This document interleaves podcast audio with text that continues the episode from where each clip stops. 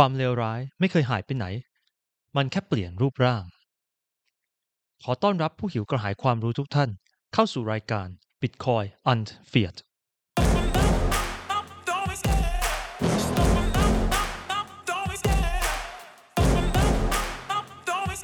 สวัสดีครับทุกท่าน ขอต้อนรับเข้าสู่เอพิโซด 8 ของรายการ Bitcoin and Fiat ที่เราจะมาเอา Fiat ออกจากตัวกันกับผมทิวไทราเทล วันนี้เราจะมาอ่านบทความเปิดโปง IMF กันต่อจากตอนที่ 6 นะครับ ซึ่งเป็นบทความคุณภาพของคุณอเล็กกาสตีน เพื่อที่จะรู้เท่าทันองค์กรฝีๆอย่าง IMF และ World Bank กันต่อนะครับ ในตอนก่อนหน้านี้เราได้อ่านไปจนถึงบทที่ 11 จากทั้งหมด 18 บทแล้ว ซึ่งน่าจะสรุปให้เห็นถึงว่าอุตสาหกรรมใดที่เข้าไปตักตวงประเทศที่ยากจน หลังจากที่พวกเขาได้เข้าไปกู้เงินจาก IMF และโครงการต่างๆ ที่เพื่อตักตวงผลประโยชน์จากประเทศเหล่านี้ และประเทศที่ยากจน และยังรวมถึงตัวอย่างจากการตักตวงทรัพยากรจากดินแดนที่อุดมสมบูรณ์ที่สุดอย่างดินแดนปาปัวตะวันตก จากเหล่ากลุ่มคนที่ได้ชื่อว่าเป็นเหล่ากลุ่มผู้พัฒนา ถ้าเราคิดว่าเรื่องนี้มันจะเลวร้ายกว่านี้ไม่ได้แล้ว เราอาจจะต้องแปลกใจเมื่อเรายิ่งอ่านเรื่องนี้ลงไปเรื่อยๆนะครับ เรามาเริ่มกันดีกว่ากับบทความ เปิดโปงกลวิธีที่ IMF และธนาคารโลกใช้กดขี่ประเทศที่ยากจน และผ่องถ่ายทรัพยากรสู่ประเทศที่ร่ำรวย โดยคุณ Alex Gladstein บทที่ 12 แชร์ลูกโซ่ที่ใหญ่ที่สุดในโลก ประเทศต่างๆนั้นไม่มีทางล้มละลาย วอลเตอร์ ริสตัน อดีตประธานกรรมการของธนาคารซิตี้แบงก์อาจจะถือได้ว่ากระบวนการล้มละลาย เป็นส่วนสำคัญและจำเป็นในระบบทุนนิยม แต่เหตุผลที่ IMF มีตัวตนอยู่ ก็เพื่อป้องกันไม่ให้กลไกตลาดเสรีได้ทำงานอย่างที่มันควรจะเป็น ซึ่งนั่นคือ IMF จะคอยให้เงินกู้ช่วยเหลือประเทศที่ปกติแล้วควรจะล้มละลาย เพื่อบีบให้พวกเขาติดหนี้มากขึ้นไปเรื่อยๆ IMF ทำสิ่งที่เป็นไปไม่ได้ให้เป็นไปได้ ประเทศที่ยากจนเล็กๆ ต้องมีหนี้มหาศาลถึงขั้นที่ไม่มีวันจะใช้คืนได้ เงินให้กู้เพื่อการช่วยเหลือเหล่านี้ ได้เปลี่ยนแรงจูงใจในระบบการเงินโลกไปในทิศทางที่เลวร้ายลง เพราะในระบบตลาดเสรีที่แท้จริง การปล่อยกู้ที่มีความเสี่ยงสูงมาก จะมีผลร้ายแรงที่ตามมา นั่นคือ ธนาคารผู้ปล่อยกู้อาจจะสูญเสียเงินทั้งหมดได้ ข้างล่างเป็นชาร์ตโดยมีคำอธิบายชาร์ตว่า ร้อยละหนี้ต่อ GDP ในเศรษฐกิจของประเทศที่กำลังพัฒนาในช่วงปี 1970 ถึงปี 2020 ซึ่งโดยสรุปรวมคือเป็นชาร์ตที่แสดงให้เห็นว่าอัตราส่วนหนี้สิน ต่อ GDP ของประเทศที่กำลังพัฒนานับตั้งแต่ปี 1970 จนถึงปี 2020 เนี่ย พุ่งสูงทะยานขึ้นแบบเท่าต้นไปเรื่อยๆ สามารถหาดูได้ในตัวบทความนะครับ ในยามที่สหรัฐอเมริกา ชาติยุโรป หรือญี่ปุ่น ฝากเงินของพวกเขาเข้าธนาคารโลกและกองทุน IMF นั้น จะคล้ายกับการที่พวกเขาได้ซื้อประกัน เพื่อการันตีความสามารถที่จะสูบเอาความมั่งคั่ง ออกจากประเทศที่กำลังพัฒนาได้ และเพื่อให้ธนาคารเอกชน กับบริษัทข้ามชาติของพวกเขายังได้รับความคุ้มครอง จากแผนการให้กู้เพื่อช่วยเหลือต่อไปอีกด้วย ยิ่งไปกว่านั้น พวกเขายังได้รับดอกเบี้ยอย่างงามและอย่างต่อเนื่อง จากเหล่าประเทศที่ยากจน แต่ผู้คนส่วนมากกลับมองว่าสิ่งที่พวกเขาทำคือการให้ความช่วยเหลือด้านมนุษยธรรม อย่างที่คุณเดวิดเกอร์เบอร์เขียนไว้ในหนังสือหนี้หรือ debt เอาไว้ว่าเมื่อธนาคารเอกชนต่างๆ ปล่อยเงินกู้ให้กับผู้นำเผด็จการในประเทศโบลิเวียและประเทศกระบอง ในช่วงยุคปลาย 1970 พวกเขารู้อยู่เต็มอกว่า นี่คือการปล่อยเงินกู้แบบไร้ความรับผิดชอบอย่างมาก แต่เมื่อมีการรับรู้โดยทั่วกันว่าธนาคารเอกชนกระทำการเช่นนี้แล้ว เหล่านักการเมืองและข้าราชการทั้งหลายก็จะต้องวิ่งเต้นเพื่อให้แน่ใจว่าธนาคารเหล่านี้นั้น จะต้องได้เงินคืนแน่ๆ ไม่ว่าจะต้องทำลายชีวิตผู้คนมากอีกแค่ไหนก็ตาม คุณเดวิดดันนาเฮอร์บรรยายถึงความตึงเครียดที่เริ่มก่อตัวขึ้นในยุค 1960 ซึ่งก็คือ ผู้กู้เริ่มที่จะจ่ายเงินกู้คืนในรายปีมากกว่าจำนวนเงินกู้ที่เบิกใหม่จากธนาคารโลก โดยในปี 1963 1964 และ 1969 ประเทศอินเดียโอนเงินคืนให้ธนาคารโลกมากกว่าเงินที่เบิกออกมาใหม่ ซึ่งถ้าดูตามความเป็นจริงแล้ว ประเทศอินเดียกำลังจะจ่ายหนี้คืนพร้อมดอกเบี้ย เพื่อปลดหนี้สินให้หมด แต่ผู้บริหารของธนาคารโลกกลับมองว่าสิ่งเหล่านี้เป็นสิ่งวิกฤตเพื่อแก้ปัญหานี้ คุณดานาเฮอร์อธิบายต่อ ประธานธนาคารโลกได้เพิ่มการปล่อยกู้ในระดับที่เป็นปรากฏการณ์โดยเพิ่มจาก 953 ล้านดอลลาร์สหรัฐในปี 1968 ขึ้นสู่ระดับ 12,400 ล้านดอลลาร์สหรัฐในปี 1981 จำนวนเงินปล่อยกู้ของ IMF เองก็เพิ่มขึ้นมากกว่า 2 เท่าในระหว่างช่วงปี 1976ถึง1983 โดยส่วนมากเป็นการปล่อยกู้ให้ประเทศที่ยากจน ซึ่งการแสดงความมั่นใจของธนาคารโลกและกองทุน IMF ถือเป็นแรงกระตุ้นให้ธนาคารในศูนย์กลางการเงินใหญ่ยักษ์ ธนาคารระดับภูมิภาค และธนาคารท้องถิ่นในสหรัฐอเมริกา และชาติยุโรปนับร้อยแห่ง ที่ส่วนใหญ่แทบไม่เคยปล่อยกู้ไปต่างประเทศมาก่อน เร่งทำการปล่อยกู้แบบไม่ยั้งคิด ชนิดที่ไม่เคยเกิดขึ้นมาก่อน สุดท้ายแล้ว ฟองสบู่หนี้สินของประเทศโลกที่ 3 ก็แตกในปี 1982 เมื่อประเทศเม็กซิโกประกาศผิดนัดชำระหนี้ โดยในบันทึกอย่างเป็นทางการของ IMF ระบุว่า เหล่านายธนาคารเอกชนได้เห็นภาพความเป็นไปได้ที่น่าสะพรึง ของการผิดนัดชำระหนี้ที่จะเกิดขึ้นในวงกว้าง เหมือนกับที่เคยเกิดขึ้นมาแล้วในช่วงทศวรรษ 1930 ซึ่งตอนนั้น หนี้สินของประเทศลูกหนี้ต่อประเทศอุตสาหกรรม ยังอยู่ในรูปแบบหลักทรัพย์ที่ออกโดยประเทศลูกหนี้ในตลาดสหรัฐ และหนี้บางส่วนยังอยู่ในรูปแบบพันธบัตรระยะยาวที่ขายในต่างประเทศ มันแตกต่างจากในช่วง 1980 ที่หนี้เกือบทั้งหมด อยู่ในรูปแบบเงินกู้ระยะสั้น และเงินกู้ระยะกลาง ซึ่งปล่อยกู้โดยธนาคารพาณิชย์ของกลุ่มประเทศอุตสาหกรรม ส่งผลให้องค์กรกำกับดูแลทางการเงินของประเทศกลุ่มอุตสาหกรรม มองเห็นถึงปัญหาที่จะเกิดขึ้นกับระบบธนาคารโลกได้ทันที พูดอีกในหนึ่งก็คือ การที่จู่ๆกลุ่มธนาคารของชาติตะวันตก จะมีงบการเงินที่ขาดทุนนั้น ถือเป็นเรื่องอันตรายมาก และอันตรายที่ว่าไม่ใช่การที่ผู้คนนับล้านจะต้องมาตาย จากมาตรการลดค่าใช้จ่ายในประเทศที่ยากจนอีกด้วย โดยในหนังสือของเธอเรื่อง A Fate Worse Than Debt นักวิเคราะห์ด้านการพัฒนาอย่างคุณซูซานจอร์จ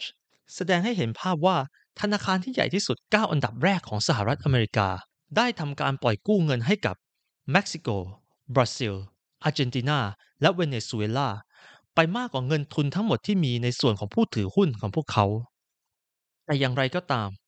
วิกฤตนี้ก็ถูกหลีกเลี่ยงไปได้ จากการที่ IMF ยังสนับสนุนให้เงินกู้ไหลไปยังประเทศโลกที่ 3 อย่างต่อเนื่อง ถึงแม้ว่าประเทศนั้นควรจะล้มละลายก็ตาม สรุปง่ายๆ คือ จากการวิเคราะห์ทางเทคนิคต่อกองทุน IMF นั้น โครงการของพวกเขา จะมอบเงินกู้ช่วยเหลือให้กับเอกชนที่ปล่อยเงินกู้ในตลาดเกิดใหม่ทำให้ผู้ปล่อยกู้ข้ามชาติ ได้รับผลประโยชน์จากการปล่อยเงินกู้ไปยังต่างประเทศ โดยไม่ต้องรับความเสี่ยงเองทั้งหมด เหล่าธนาคารจะเก็บเกี่ยวผลประโยชน์ก้อนใหญ่ ในกรณีที่ผู้กู้จ่ายหนี้คืน และยังสามารถหลีกเลี่ยงการขาดทุนได้อีกด้วย หากเกิดวิกฤตทางการเงินขึ้น ประชาชนในเขตลาตินอเมริกานั้น ต้องทนทุกข์ภายใต้การปรับโครงสร้างมาโดยตลอด แต่ในระหว่างช่วงปี 1982 ถึง 1985 คุณจอร์จได้รายงานไว้ว่า ถึงแม้ว่าจะต้องเผชิญความเสี่ยงที่จะขาดทุนจากการปล่อยกู้ในเขตลาตินอเมริกามากเกินไปก็ตาม แต่ในช่วงเวลาเดียวกันนั้น การจ่ายเงินปันผลที่ธนาคารยักษ์ใหญ่ทั้ง 9 แห่งประกาศ เพิ่มขึ้นมากกว่า 1 ใน 3 โดยกำไรในช่วงเวลานั้นของธนาคารเชสแมนฮัตตันเพิ่มขึ้นกว่าร้อยละ84และกำไรของธนาคาร Bankers Trust เพิ่มขึ้นกว่าร้อยละ66 ราคาหุ้นของเชสแมนฮัตตันเพิ่มขึ้นกว่าร้อยละ86 ส่วนราคาหุ้นของ City Corp เพิ่มขึ้นกว่าร้อยละ83 เห็นได้ชัดว่า เธอได้เขียน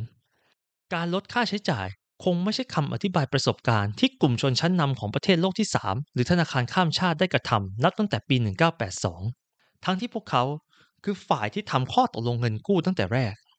ความในเครื่องหมายคำพูด เอื้อเฟื้อเผื่อแผ่ ของชาติตะวันตกนี้ทำให้ผู้นำประเทศที่ขาดความรับผิดชอบ สามารถนำชาติจมดิ่งลงในหนี้สินได้อย่างที่ไม่เคยมีใครทำมาก่อน อย่างที่คุณเพเยอร์เขียนไว้ในหนังสือ Lent and Lost ว่า ระบบนี้ไม่ต่างอะไรจากแชร์ลูกโซ่ ที่เงินกู้ก้อนใหม่ จะถูกนำไปใช้เพื่อชำระหนี้เงินกู้ก้อนเก่าทันที โดยระบบนี้จำเป็นต้องโตขึ้นสถานเดียว เพื่อไม่ให้ทั้งระบบล้มหากอ้างอิงจากคุณเพเยอร์ จะพบว่ากรรมการบริหารของ IMF เคยกล่าวไว้ว่า ด้วยการรักษาระดับการสนับสนุนทางการเงินไว้ เงินให้กู้เพื่อการปรับโครงสร้าง ได้เปิดโอกาสให้เกิดการค้าขายแลกเปลี่ยนที่คงเกิดขึ้นไม่ได้หากไม่มีเงินกู้เหล่านี้ เมื่อเห็นว่าธนาคารโลกและกองทุน คอยปกป้องไม่ให้รัฐบาลที่ช่อฉน และใช้จ่ายสุรุ่ยสุร่ายอย่างบ้าคลั่งเดินเข้าสู่การล้มละลายแล้ว เหล่าเอกชนเองก็ปรับพฤติกรรมตามทันที โดยตัวอย่างที่ดีคือประเทศอาร์เจนตินาที่ได้รับเงินกู้จาก IMF กว่า 22 ครั้งนับตั้งแต่ปี 1959 และเคยกระทั่งพยายามจะผิดนัดชำระหนี้ในปี 2001 ซึ่งเราคิดว่าผู้ให้กู้ก็คงจะเลิกปล่อยเงินกู้ให้กับลูกหนี้ที่สุรุ่ยสุร่ายเยี่ยงนี้ แต่ในความเป็นจริงคือ 4 ปีก่อนบทความนี้จะเผยแพร่ ประเทศอาร์เจนตินาเคยได้รับเงินกู้จาก IMF ด้วยมูลค่าสูงสุดในประวัติศาสตร์ของ IMF อย่างน่าตกใจ โดยได้เงินกู้ไปจำนวนถึง 57,100 ล้านดอลลาร์สหรัฐ คุณเพเยอร์เขียนสรุปในหนังสือ The Debt Trap ว่า ข้อคิดที่ได้จากงานของเธอนั้น ช่างเรียบง่าย และยังคงใช้ได้เสมอไม่ว่าเวลาจะผ่านมากี่ยุคกี่สมัย ซึ่งนั่นคือ ประเทศไม่สามารถใช้เงินเยอะกว่าที่หามาได้ ยกเว้นจะต้องติดหนี้เท่านั้น ซึ่งก็ไม่ได้ต่างอะไรจากคนปกติทั่วไปเลย นอกจากนี้ การมีภาระหนี้สินก้อนโตยังบีบให้คุณไม่สามารถทำอะไรได้อีกด้วย แต่ตัวระบบเองกลับมอบข้อเสนอที่เกินห้ามใจให้กับผู้ปล่อยกู้ ซึ่งนั่นคือกำไรที่ได้ก็ไม่ต้องแบ่งใคร แต่หากขาดทุนก็แบ่งให้ทุกคนช่วยรับเคราะห์ไป ขนาดคุณเพเยอร์ยังรับรู้ถึงสิ่งนี้ตั้งแต่ปี 1974 ซึ่งแม้จะผ่านมา 50 ปีแล้ว ด้วยเหตุผลนี้จึงได้ข้อสรุปว่า ในระยะยาวนั้น ทางเลือกที่จะดูยึดความเป็นจริงมากที่สุด คือการถอนตัวจากระบบที่เอารัดเอาเปรียบ และยอมเจ็บตัวจากการปรับสมดุล ดีกว่าที่จะร้องขอพวกที่เอารัดเอาเปรียบ ให้ช่วยเหลืออะไรแค่เพียงเล็กน้อย และนั่นอาจจะเป็นทางเลือกเดียวที่พวกเขามี บทที่ 13ทำอย่างที่ฉันพูด ไม่ใช่อย่างที่ฉันทำวิถีชีวิตของพวกเรานั้นไม่ได้มีไว้ต่อรองจอร์จ H.W. Bush หมายเหตุผู้แปลจอร์จ H.W. Bush เป็นประธานาธิบดีคนที่ 41 ของสหรัฐอเมริกาในช่วงระหว่างปี 1989 ถึง 1993 ในโลกที่มีระบบตลาดเสรีอย่างแท้จริง นโยบายที่ธนาคารโลกและกองทุน IMF บังคับใช้ต่อประเทศที่ยากจน อาจจะเป็นเรื่องสมเหตุสมผล เพราะจากประวัติศาสตร์แล้ว ผลลัพธ์ของระบอบสังคมนิยม และการยึดกิจการเอกชนให้กลายเป็นของรัฐนั้น ก็คือความหายนะ แต่ทว่าปัญหาคือ โลกไม่ได้เป็นระบบตลาดเสรีที่แท้จริง และการปฏิบัติแบบสองมาตรฐานก็มีอยู่ทุกขนแห่ง การให้เงินอุดหนุนต่างๆ ถือเป็นตัวอย่างที่ดี โครงการข้าวสารฟรีในประเทศศรีลังกา หรือส่วนลดราคาเชื้อเพลิงในประเทศไนจีเรีย ถูก IMF สั่งให้ยกเลิกประชาผู้ปล่อยเงินกู้อย่างสหราชอาณาจักรและสหรัฐอเมริกากลับหยิบยื่นสวัสดิการการรักษาพยาบาลจากภาครัฐ และเงินอุดหนุนพืชผลให้แก่ประชาชนของพวกเขาเองอย่างเสียนั้น ไม่ว่าคุณจะมองจากมุมมองแบบอิสระนิยม หรือมุมมองแบบมาร์กซิสคุณก็จะได้ข้อสรุปเดียวกันว่า นี่คือการปฏิบัติสองมาตรฐานที่ทำให้บางประเทศร่ำรวย และปล่อยให้ประเทศอื่นเป็นผู้รับเคราะห์แทน ซึ่งประชาชนของประเทศที่ร่ำรวยส่วนใหญ่ไม่ได้รับรู้อะไรเลย และต่างก็ใช้ชีวิตกันอย่างสุขสำราญในการช่วยให้ชาติต่างๆ ฟื้นฟูจากเศษซากของสงครามโลกครั้งที่สอง ประเทศเจ้าหนี้ของ IMF พึ่งพิงการวางแผนจากส่วนกลาง และนโยบายต่อต้านตลาดเสรีอย่างหนัก ในช่วงไม่กี่ทศวรรษแรกหลังการประชุมที่เบรนตันวูดเช่น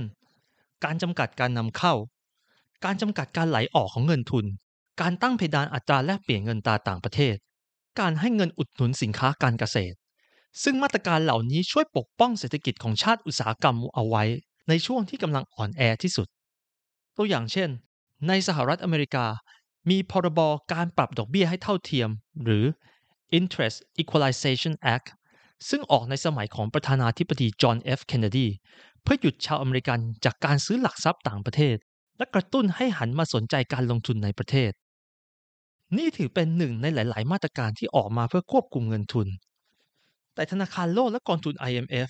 กลับมีประวัติในการกีดกันไม่ให้ประเทศที่ยากจน สามารถใช้มาตรการเดียวกันนี้เพื่อปกป้องตัวเองได้บ้าง หมายเหตุผู้แปล จอห์นเอฟเคนเนดีเป็นประธานาธิบดีคนที่ 35 ของสหรัฐอเมริกา ดำรงตำแหน่งตั้งแต่ปี 1961 จนกระทั่งถูกลอบสังหารในปี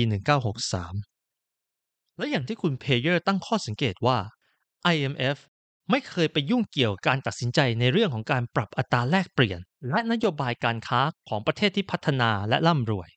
กลุ่มชาติที่อ่อนแอต่างหาก ที่ต้องตกอยู่ภายใต้การบังคับใช้หลักการของ IMF อย่างเต็มสูบความไม่เท่าเทียมในความสัมพันธ์ทางอำนาจนี้ แปลว่า กองทุน IMF จงใจมองไม่เห็นการบิดเบือนกลไกตลาด เช่น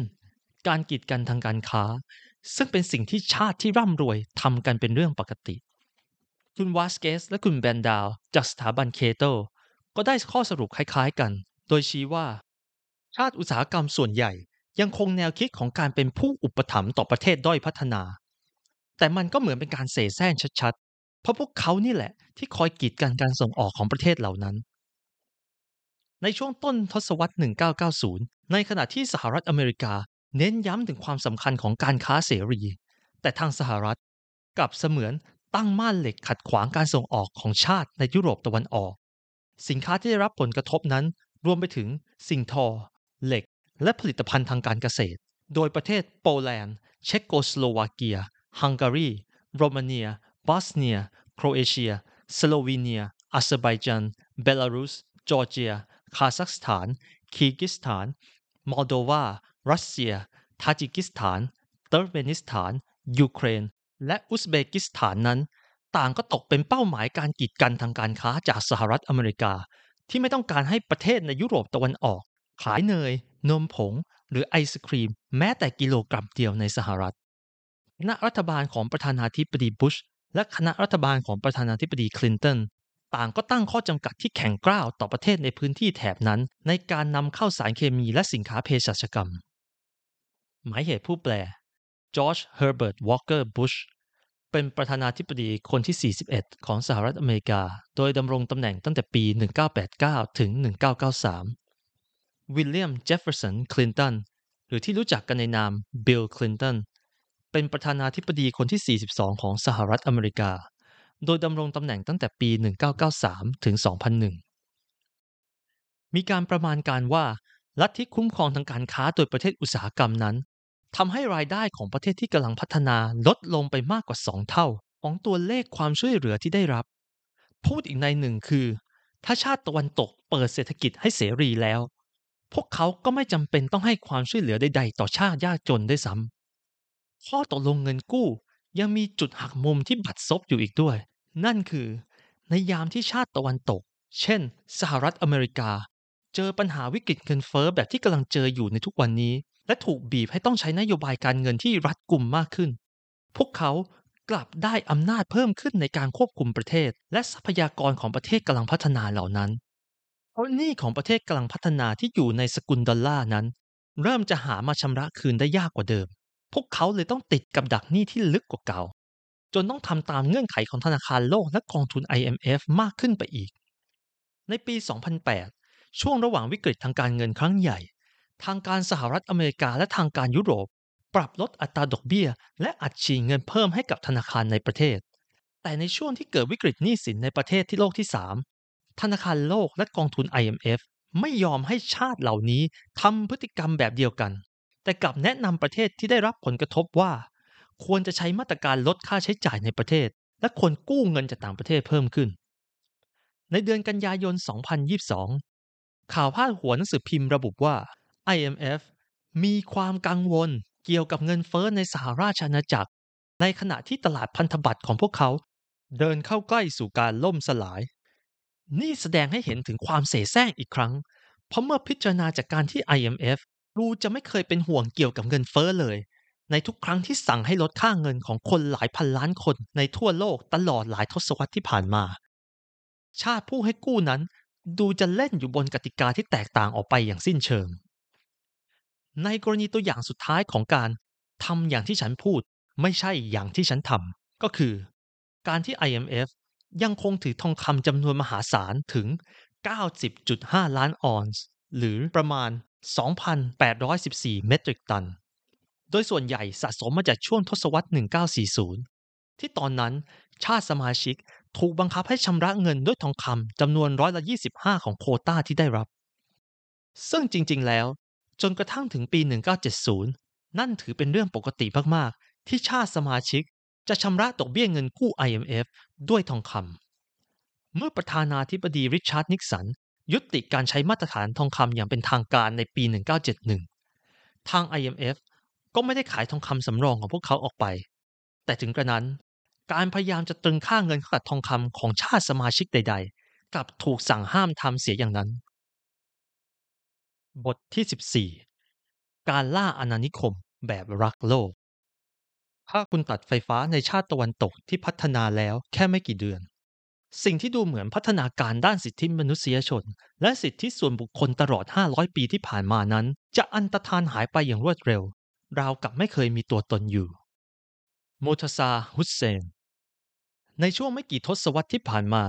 การปฏิบัติแบบสองมาตรฐานรูปแบบใหม่ได้ถือกำเนิดขึ้น มันคือการล่าอาณานิคมแบบรักโลก อย่างน้อยนั่นก็คือสิ่งที่ผู้ประกอบการชาวเซเนกัลอย่างคุณมาร์กาเร็ตเวดใช้เรียกความเสแสร้งของชาติตะวันตก ต่อประเด็นการใช้พลังงานตลอดการสัมภาษณ์สำหรับบทความนี้ คุณเวดย้ำกับเราว่า เหล่าประเทศอุตสาหกรรม พัฒนาอารยธรรมของตัวเองจากการใช้ประโยชน์จากเชื้อเพลิงไฮโดรคาร์บอนซึ่งส่วนใหญ่ก็ขโมยหรือซื้อมาในราคาแสนถูกจากประเทศที่ยากจน หรือไม่ก็ไปป้นเขามาจากประเทศใต้อาณานิคม แต่ทุกวันนี้ธนาคารโลกและกองทุน IMF กลับพยายามจะผลักดันนโยบาย ห้ามไม่ให้ประเทศกำลังพัฒนาทำแบบเดียวกัน หมายเหตุผู้แปล เชื้อเพลิงไฮโดรคาร์บอน หรือที่รู้จักกันอีกในชื่อเชื้อเพลิงฟอสซิล โดยตัวอย่างของเชื้อเพลิงนี้ก็คือ น้ำมันถ่านหิน และก๊าซธรรมชาติเป็นต้น ในขณะที่สหรัฐอเมริกาและสหราชอาณาจักร เคยใช้ถ่านหินและน้ำมันจากประเทศโลกที่ 3 ได้อย่างเต็มที่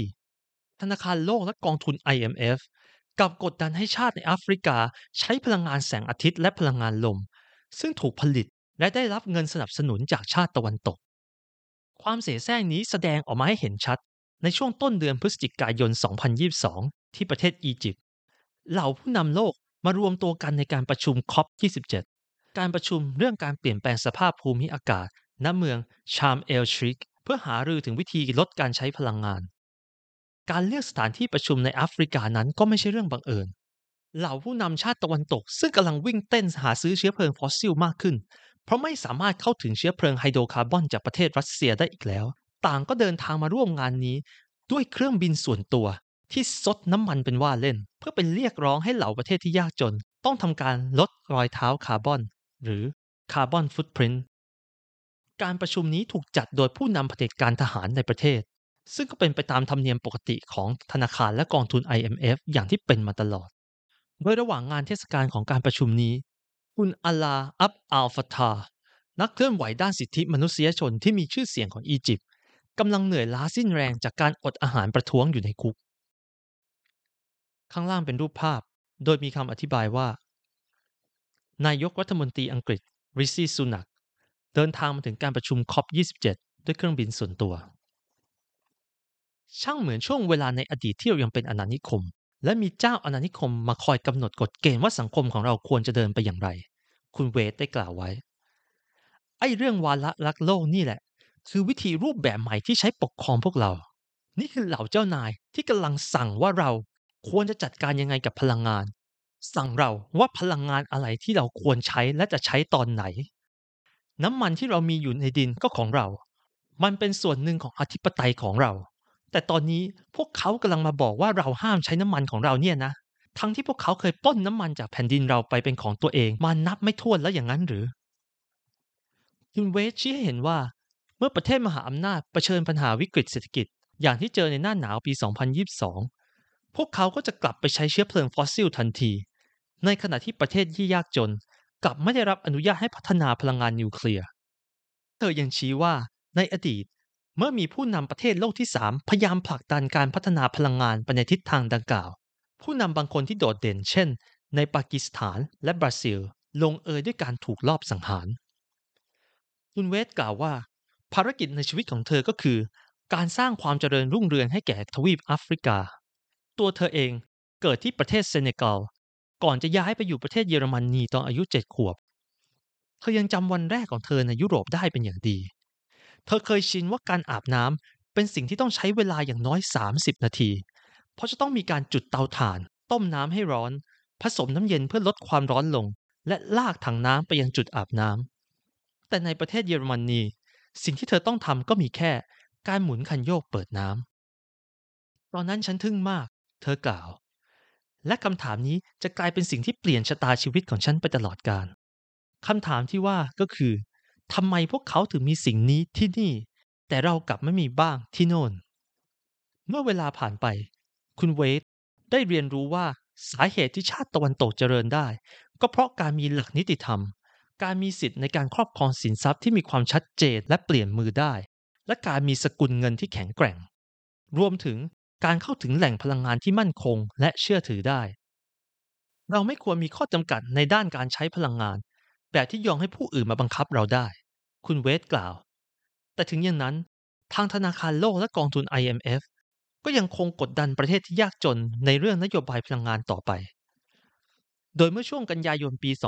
2022 ประเทศเฮติยอมจำนนต่อแรงกดดันจากธนาคารโลกและกองทุน IMF ว่าจะหยุดเงินอุดหนุนด้านเชื้อเพลิง ผลลัพธ์นั้น คุณไมเคิลเชลเลนเบอร์เกอร์นักข่าวด้านพลังงานได้เขียนไว้ว่า คือการจลาจล การป้นสะดมและความโกลาหล ในปี 2018 คุณเชลเลนเบอร์เกอร์กล่าวว่า รัฐบาลเฮติเห็นชอบต่อข้อเรียกร้องของ IMF ที่จะตัดเงินอุดหนุนด้านเชื้อเพลิง ซึ่งเป็นข้อกำหนดเบื้องต้นสำหรับการเข้ารับเงินกู้ 96 ล้านดอลลาร์สหรัฐจากธนาคารโลกสหภาพยุโรป และธนาคารเพื่อการพัฒนาระหว่างทวีปอเมริกา หรือ Inter-American Development Bank การที่รัฐบาลตัดสินใจแบบนั้น กระตุ้นให้เกิดการประท้วงที่ส่งผลให้นายกรัฐมนตรีต้องลาออกในท้ายที่สุด มากกว่า 40 ประเทศนับตั้งแต่ปี 2005 เขากล่าว มีการจลาจลที่ประทุขึ้นหลังจากมีการตัดเงินอุดหนุนด้านเชื้อเพลิง หรือไม่ก็การเพิ่มขึ้นของราคาพลังงาน นี่ถือเป็นจุดสูงสุดในความเสแสร้งเพราะชาติตะวันตกเจริญขึ้นได้ โดยมีพื้นฐานจากการบริโภคพลังงานที่แข็งแกร่ง และการที่รัฐจ่ายเงินอุดหนุนค่าพลังงาน แต่พวกเขากลับพยายามเข้ามาแทรกแซงเพื่อจำกัดรูปแบบและปริมาณของพลังงานที่ประเทศยากจนจะสามารถใช้ได้ การกระทำนี้ส่งผลให้ราคาพลังงานที่ประเทศยากจนต้องใช้ มีราคาแพงขึ้น แผนการที่มีแนวความคิดแบบมาลตูเซียนนี้ ตรงกับความเชื่อของอดีตประธานธนาคารอย่างคุณโรเบิร์ตแมคนาเมราที่ได้มีการเก็บบันทึกไว้ นั่นคือ การเติบโตของจำนวนประชากรถือเป็นภัยต่อมนุษยชาติ และแน่นอนว่าทางแก้ปัญหานั้น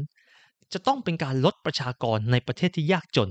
ไม่ใช่การลดประชากรในประเทศที่ร่ำรวย หมายเหตุผู้แปล แนวความคิดแบบมัลตูเซียน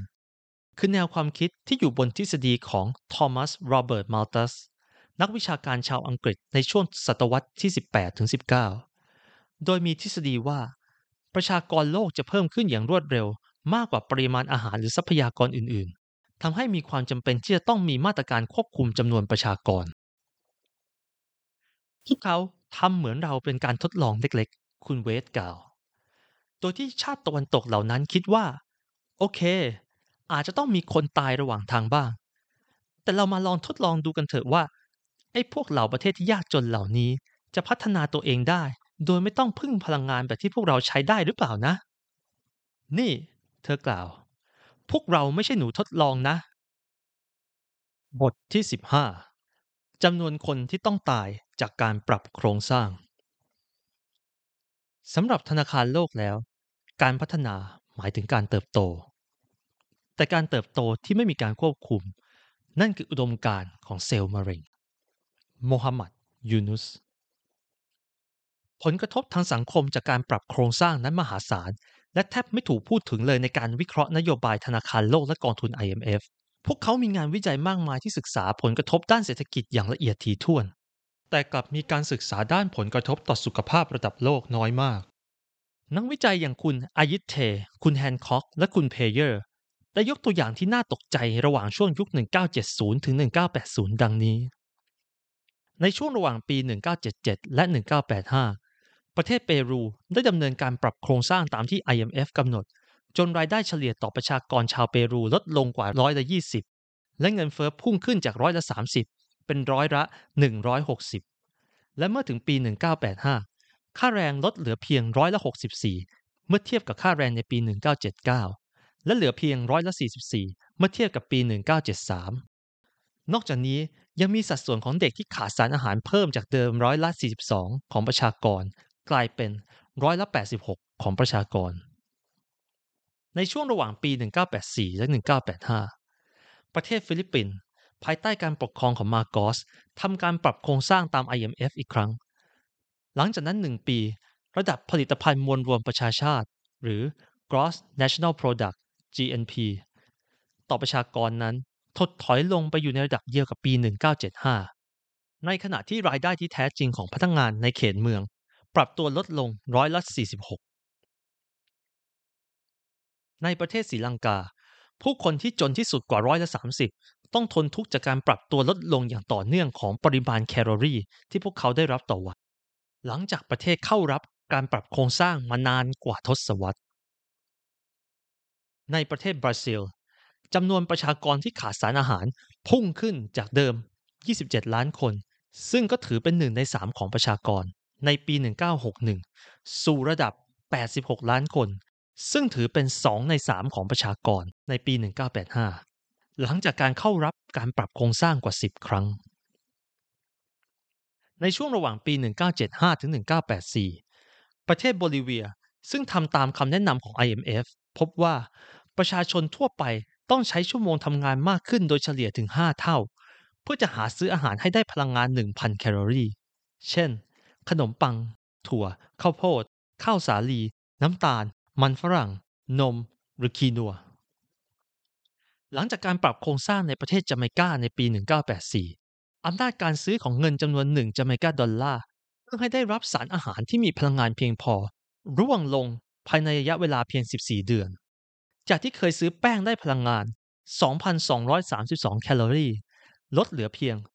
1,443 แคลอรี่ จากที่เคยซื้อข้าวได้พลังงานถึง 1,649 แคลอรี่ เหลือเพียง 905 แคลอรี่ จากที่เคยซื้อนมข้นจืดได้พลังงาน 1,037 แคลอรี่ เหลือเพียง 508 แคลอรี่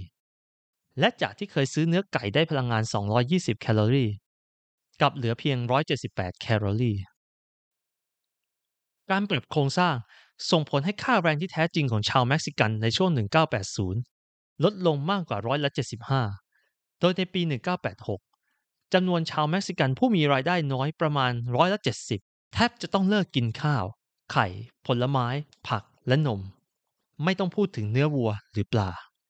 แต่ในช่วงเวลาเดียวกัน รัฐบาลของพวกเขาต้องจ่ายเงิน 27 ล้านดอลลาร์สหรัฐต่อวัน หรือเท่ากับ 18,750 ดอลลาร์สหรัฐต่อนาที เพื่อจ่ายดอกเบี้ยเงินกู้ให้แก่เจ้าหนี้ และพอถึงทศวรรษ 1990 ครอบครัวที่มีสมาชิก 4 คนที่หาเลี้ยงตัวเองได้ด้วยค่าแรงขั้นต่ำนั้น มีปัญญาหาซื้อสิ่งของจำเป็นได้เพียงร้อยละ 25 ระดับผลิตภัณฑ์มวลรวมประชาชาติ Gross National Product GNP ต่อประชากรของประเทศในเขตแอฟริกาทางตอนใต้ของซาฮารา หรือซับซาฮาราแอฟริกา ลดลงอย่างต่อเนื่องจาก 624 ดอลลาร์ในปี 1980 เหลือเพียง 513 ดอลลาร์สหรัฐในปี 1998 การผลิตอาหารต่อประชากรก็ลดลง โดยดัชนีการผลิตอาหารลดลงจาก 105 จุดในปี 1980 สู่ 92 จุดในปี 1997 และมีการนำเข้าอาหารเพิ่มสูงขึ้นอย่างน่าตกใจ โดยเพิ่มขึ้นกว่าร้อยละ 65 ในช่วงระหว่างปี 1988 ถึง 1997 ตัวอย่างเหล่านี้ถึงแม้จะน่าเศร้า แต่ก็แสดงให้เห็นได้แค่ภาพเล็ก ที่ปฏิปต่อกัน ของผลกระทบที่ใหญ่หลวง จากนโยบายของธนาคารโลกและ IMF ที่ทำร้ายสุขภาพของคนยากจนบนโลก ในช่วงระหว่างปี 1980 ถึง 1985 นั้น โดยเฉลี่ยแล้วแต่ละปีจะมีประเทศโลกที่ 3 ประมาณ 47 ประเทศ เข้ารับการปรับโครงสร้างกับ IMF และประเทศที่กำลังพัฒนา 21 ประเทศ เข้ารับการปรับโครงสร้างทางเศรษฐกิจหรือภาคอุตสาหกรรมจากธนาคารโลก และในช่วงเวลาเดียวกันนี้ มีถึงร้อยละ75 ของประเทศในเขตลาตินอเมริกาและแอฟริกา ที่รายได้ต่อประชากรและสภาพความเป็นอยู่ของเด็กย่ำแย่ลงอย่างเห็นได้ชัด มาตรฐานการใช้ชีวิตที่ลดต่ำลงนั้น ดูสมเหตุสมผล เมื่อเราพิจารณาว่านโยบายของธนาคารโลกและกองทุน IMF ได้หล่อหลอมสังคมให้สนใจแต่การส่งออกสินค้า ที่ต้องแลกมาด้วยความถดถอยของการบริโภคภายในประเทศ และในขณะเดียวกันก็ทำลายความมั่นคงทางอาหาร และบริการสาธารณสุขของตนเองอีกด้วย ในช่วงระหว่างการเข้ารับการปรับโครงสร้างจาก IMF ค่าแรงที่แท้จริงในประเทศอย่างเคนยาร่วงลงมามากกว่าร้อยละ40 และหลังจากกู้เงินธนาคารโลกและ IMF ไปกว่าพันล้านดอลลาร์สหรัฐ ตราการผลิตอาหารต่อประชากรของเคนยาลดลงไปเกือบร้อยละ 20 ในช่วงระหว่างปี 1960 ถึง 1994 ในขณะเดียวกัน รายจ่ายด้านสาธารณสุขในประเทศที่เข้าร่วมโครงการของ IMF และธนาคารโลก ลดลงไปกว่าร้อยละ 50 ในช่วงทศวรรษ 1980 เมื่อใดที่ความมั่นคงทางอาหาร และระบบสาธารณสุขพังทลาย เมื่อนั้นจะต้องมีคนตาย รายงานจากปี 2011 และ 2013 แสดงให้เห็นว่า ประเทศที่เข้ารับเงินกู้เพื่อการปรับโครงสร้าง มีอัตราการตายในเด็กสูงกว่าประเทศที่ไม่ได้เข้าร่วม และบทวิเคราะห์ในปี 2017 แสดงความเกี่ยวข้องระหว่างการปรับโครงสร้าง และผลกระทบที่เลวร้ายต่อสุขภาพแม่และเด็ก ได้เห็นอย่างชัดเจนและไร้ข้อโต้แย้ง ในขณะที่งานวิจัยปี 2020 ซึ่งพิจารณาข้อมูลจากประเทศกำลังพัฒนาจำนวน 137 ประเทศ ในช่วงระหว่างปี 1980 ถึง 2014 พบว่า การปรับโครงสร้างนั้นทำให้ระบบสุขภาพแย่ลง และมีส่วนให้อัตราการตายของเด็กทารกแรกเกิดเพิ่มขึ้น นอกจากนี้ในงานวิจัยปี 2021 ยังได้ข้อสรุปว่าการปรับโครงสร้างนั้น มีส่วนสำคัญที่ทำให้ความพิการและการตายเกิดขึ้นอย่างต่อเนื่อง ทั้งที่จริงแล้วเป็นเรื่องที่สามารถป้องกันได้ด้วยซ้ำมันเป็นไปไม่ได้เลยที่เราจะรู้ว่า มีผู้หญิง ผู้ชายและเด็ก จำนวนมากแค่ไหนที่ถูกฆ่าจากผลของนโยบายการลดค่าใช้จ่ายของธนาคารโลกและกองทุน IMF นักสนับสนุนด้านความมั่นคงทางอาหารอย่างคุณเดวิสันบูทูกล่าวว่า เด็กกว่า 6 ล้านคน เสียชีวิตทุกปีในแอฟริกา เอเชีย และลาตินอเมริกาในช่วงระหว่างปี 1982 ถึง 1994 สาเหตุเพราะประเทศเหล่านี้เข้ารับการปรับโครงสร้างกับธนาคารโลกและ IMF ส่งผลให้ตัวเลขยอดคนตายจากน้ำมือของธนาคารโลกและ IMF นั้น ใกล้เคียงกับจำนวนคนตาย จากน้ำมือของโจเซฟสตาลิน และเหมาเจ๋อตงทั้งหมดรวมกัน หมายเหตุผู้แปล โจเซฟสตาลิน เป็นผู้นำของอดีตสหภาพโซเวียต ซึ่งปกครองตั้งแต่ช่วงปี 1924 ถึง 1953 เหมาเจ๋อตง เป็นผู้ก่อตั้งและดำรงตำแหน่งผู้นำของสาธารณรัฐประชาชนจีนระหว่างปี 1949 ถึง 1976 มันเป็นไปได้จริง ๆ หรือที่จะมีจำนวนคนตายมากมายขนาดนั้น พวกเราคงไม่มีวันรู้คำตอบ แต่หากเราดูจากข้อมูลแล้ว เราอาจจะเริ่มเห็นอะไรบางอย่างที่ผิดปกติ เช่น ในงานวิจัยจากประเทศเม็กซิโก ซึ่งก็เหมือนประเทศอื่น ๆ ที่มีประวัติเกี่ยวข้องกับธนาคารโลกและ IMF มาโดยตลอด ได้แสดงให้เห็นถึงความเชื่อมโยงว่าการลดลงของ GDP ในทุกๆร้อยละสองจะส่งผลให้มีอัตราการตายเพิ่มขึ้นร้อยละหนึ่งทีนี้เมื่อเราพิจารณาถึงผลลัพธ์ของการปรับโครงสร้าง GDP ของประเทศโลกที่ 3 หลายประเทศ ในช่วงระหว่างทศวรรษ 1960 ถึง 1990 ซึ่งตัวเลข GDP ลดหวบในระดับเลข 2 หลัก ทั้งที่มีการเติบโตของประชากรในระดับสูง แต่ทำไมเศรษฐกิจของประเทศเหล่านี้กลับชะลอตัวและหดลงในช่วงระยะเวลา 15-20 ปี ซึ่งหมายความว่านโยบายของธนาคารโลกและ IMF น่าจะฆ่าชีวิตคนไปนับหลายสิบล้านคนในช่วงเวลานั้น ไม่ว่าสุดท้ายแล้วจำนวนคนตายจะเป็นเท่าไรก็ตาม จะมีสิ่งที่แน่นอนอยู่สองสิ่ง นั่นคือ 1. สิ่งที่เกิดขึ้นนี้คืออาชญากรรมต่อมนุษยชาติ 2. จะไม่มีผู้ปฏิบัติงานของธนาคารโลกและกองทุน IMF คนไหน จะถูกจับเข้าคุก เพราะความยุติธรรม และความรับผิดชอบต่อสิ่งเหล่านี้นั้น จะไม่มีวันเกิดขึ้น ความจริงที่ไม่อาจหลีกหนีได้ก็คือ คนหลายล้านคนในพื้นที่หนึ่งต้องล้มตาย เพื่อทำให้ชีวิตของผู้คนอีกหลายล้านคนในพื้นที่อีกแห่งหนึ่ง มีคุณภาพชีวิตที่ดีขึ้น มันคือความเป็นจริงที่ว่าความเจริญของชาติตะวันตกนั้น เป็นผลจากค่านิยมที่เกิดขึ้นจากการตื่นรู้ เช่น หลักนิติธรรม เสรีภาพในการแสดงความคิดเห็น หลักประชาธิปไตยแบบเสรีนิยม และการเคารพสิทธิมนุษยชนภายในประเทศ แต่ความเป็นจริงอีกด้านหนึ่งที่ไม่ถูกกล่าวถึงก็คือ ความเจริญเหล่านั้นก็คือผลจากการขโมยทรัพยากรและเวลาจากประเทศที่ยากจนเช่นกัน การขโมยความมั่งคั่งและแรงงานไปจากประเทศโลกที่สามจะเป็นสิ่งที่ถูกปล่อยให้ลอยนวลไปตลอดกาล แต่ถึงอย่างไรเราก็ยังคงเห็นผลของมันได้จนถึงทุกวันนี้ มันยังคงฝังรากอยู่ในสถาปัตยกรรม วัฒนธรรม วิทยาศาสตร์ เทคโนโลยี และคุณภาพชีวิตของชาติที่พัฒนาแล้ว ฉะนั้นครั้งถัดไปที่คุณเดินทางไปยังเมืองอย่าง ลอนดอน นิวยอร์ก ปารีส อัมสเตอร์ดัม หรือเบอร์ลิน ผู้เขียนขอแนะนำให้คุณลองออกไปเดินเล่น และหาสถานที่สักจุด เพื่อหยุดชมวิวทิวทัศน์ของเมืองที่น่างดงามที่น่าประทับใจ พร้อมตริตรองเรื่องราวเหล่านี้ดูอีกครั้ง เหมือนอย่างคำโบราณที่ว่าไว้ เราต้องผ่านความมืดมิดเสียก่อน ก่อนที่จะไปสู่แสงสว่าง